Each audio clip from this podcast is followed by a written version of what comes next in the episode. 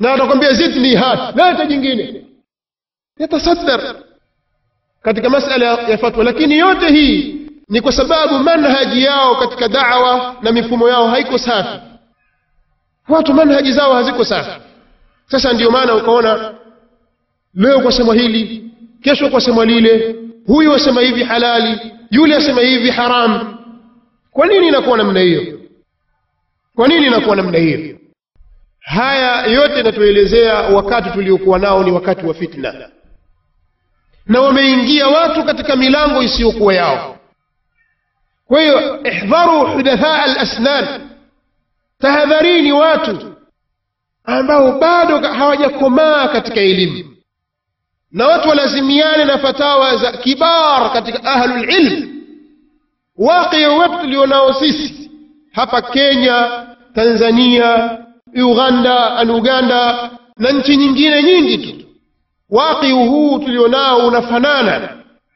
Na wako wanawachuoni wakubwa wameishi katika zama hizi wanaojua hali halisi zinazojiri katika ulimwengu. Ima uruba ulaya huko au amerika au afrika au asia na dual arabia na nyinginezo maulamaa wana khibra na mambo mengi yanayojiri katika ulimwengu wa waislamu na matatizo yetu yanafanana tataruf katika dini misimamo isiyokuwa na faida na hamasa leo ambia hii jihadi kwambia hii haram si jihadi kadha harbu fitna vurugu hawa sema maandamano halali haram yote haya ulimwenguni yanajiri na kuna ulamaa kibar infijarat zitatokea katika ulimwengu milipuko mbalimbali.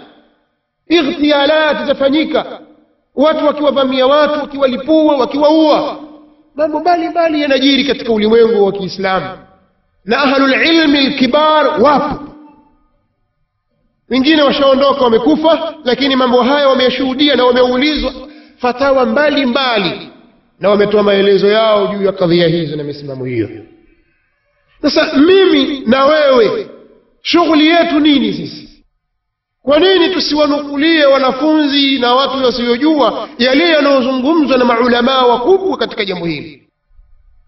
Kwamba alalimu fulani arrabbani lakini alim ahli sunnat waljamaa kwamba asema kadha wa kadha katika suala hili. Kwa wewe wanukuu na wahimize watu katika talabu lilmu na kutafuta ilmu badala ya wewe kutasaddar na kujiweka kimbelembele katika kufanya tahlilati katika mambo ya kisiasa na mambo mengineyo yanayotokea katika ulimwengu. Anta man ant? Nani wewe? Sasa kwa hali kama hii tunayoishi nayo kwanza hali hii inajitokeza kwa sababu manhaji zetu hazina safaa mifumo yetu ya talaqi katika ilmu haiko wazi. Hatuna wudhuhu katika manhaj hatutofautishi baina ahli sunnati waljamaa na ahli lbidati walfurqa hatutashindwa kutofautisha baina ya haqi na batil. Hili ni sababu hili ni tatizo kubwa. Na waislamu kwa hili tutayumbishwa sana. Sasa ili tusiyumbishwe nasema kitu kimoja muhimu sana. Naomba hii dini yetu tusiwakabidhi watu wasio tusio na uaminifu nao usikubali dini yako ukamkabidhi mtu mfukoni mwake. Dini yako wewe leo katika zama hizi kaa nayo mwenyewe. Si kila mmoja ana akaunti yake benki. Au anajua pesa zake atazifukia kwenye shimo gani. Si kila mmoja iko hivi. Yule anahangaika kama anafanya kazi huku kaandikwa kazi kule au ame, amefanya shughuli zake mahali fulani. Ana mahali anapokwenda kuzihifadhi pesa zake mwenyewe au pesa zako wewe wampelekea mtu kwamba leo nimepata shilingi elfu mbili hizi hapa nishikie. Kesho ukipata nyingine wampelekea hizi hapa. Yaani pesa zako wewe mwanamme wasipeleke kwa mwanamme mwenzio akushikie ili siji zikapotea. Inawezekana hiyo? Haiwezekani. Ina maana kwamba walinda mali yako mwenyewe. Na vitu vingine vyote wavilinda mwenyewe kama ni funguo za makabati funguo za madroo mbalimbali wakaa nazo mwenyewe ili ulinde vile vitu vyako dini haitaki kulindwa.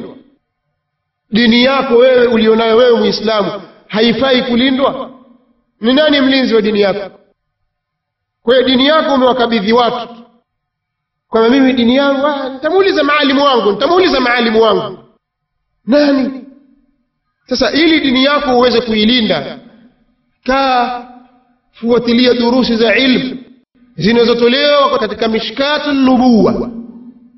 Usome misingi katika ilmu misingi katika itiqadi itiqadi ahli sunnati waljamaa soma na bila shaka kwa fatra fulani durusi hapa ilikuwa zikiendelea na mahali pengine hudhuria durusi ukaye usikilize aqida ya ahli sunnati waljamaa na masala ya muamalati vipi utaweza kuishi na tutaamaliana na hali za sasa zilivyo huwezi kuyumbishwa kijingajinga kwa hiyo hili ni jambo muhimu sana ni jambo muhimu na nawahusia waislamu wote wawe katika hali hii na wale maduat ila Allah wajue kwamba wana dhimma mambo inapochafuka hali inapokuwa imechafuka basi wao watakikana watoe juhudi zaidi za kubainisha intihazu lfuras waitumie fursa ya wakati na hali katika kubainisha mawakifu zao kila inapotokea munasaba tunabainisha kwamba jambo fulani halifai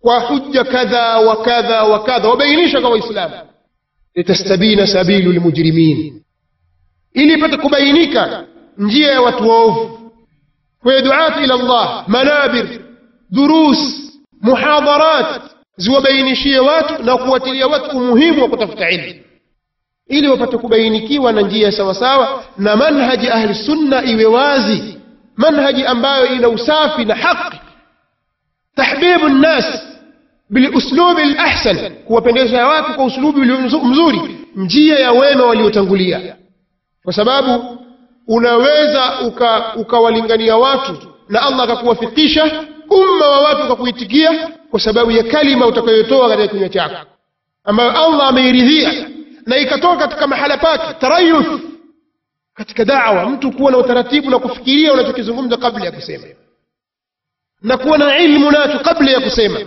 na kuwavuta watu katika njia ya sawasawa. Na hiyo tahbib na kuwapendezesha watu na kuwavuta watu isikufanye wewe ukawa wewe ni una talawun. Hueleweki msimamo wako ukaona kwamba katika usulubu wa dawa ni kwenda na watu wanavyotaka wao. La.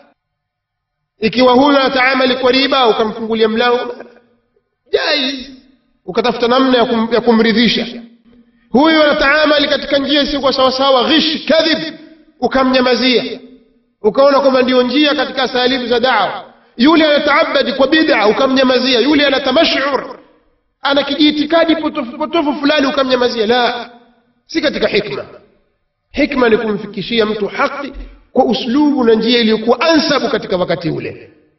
Uangalie huyu ni mtu mzima huyu ni mtoto mdogo huyu anahitaji kadha huyu ni mtu ana nafasi katika mujtamaa. Huyu ni mtu wa rika lako. Huyu ni mdogo. Kila mmoja umsemeshe kwa khitabu yake na lugha yake.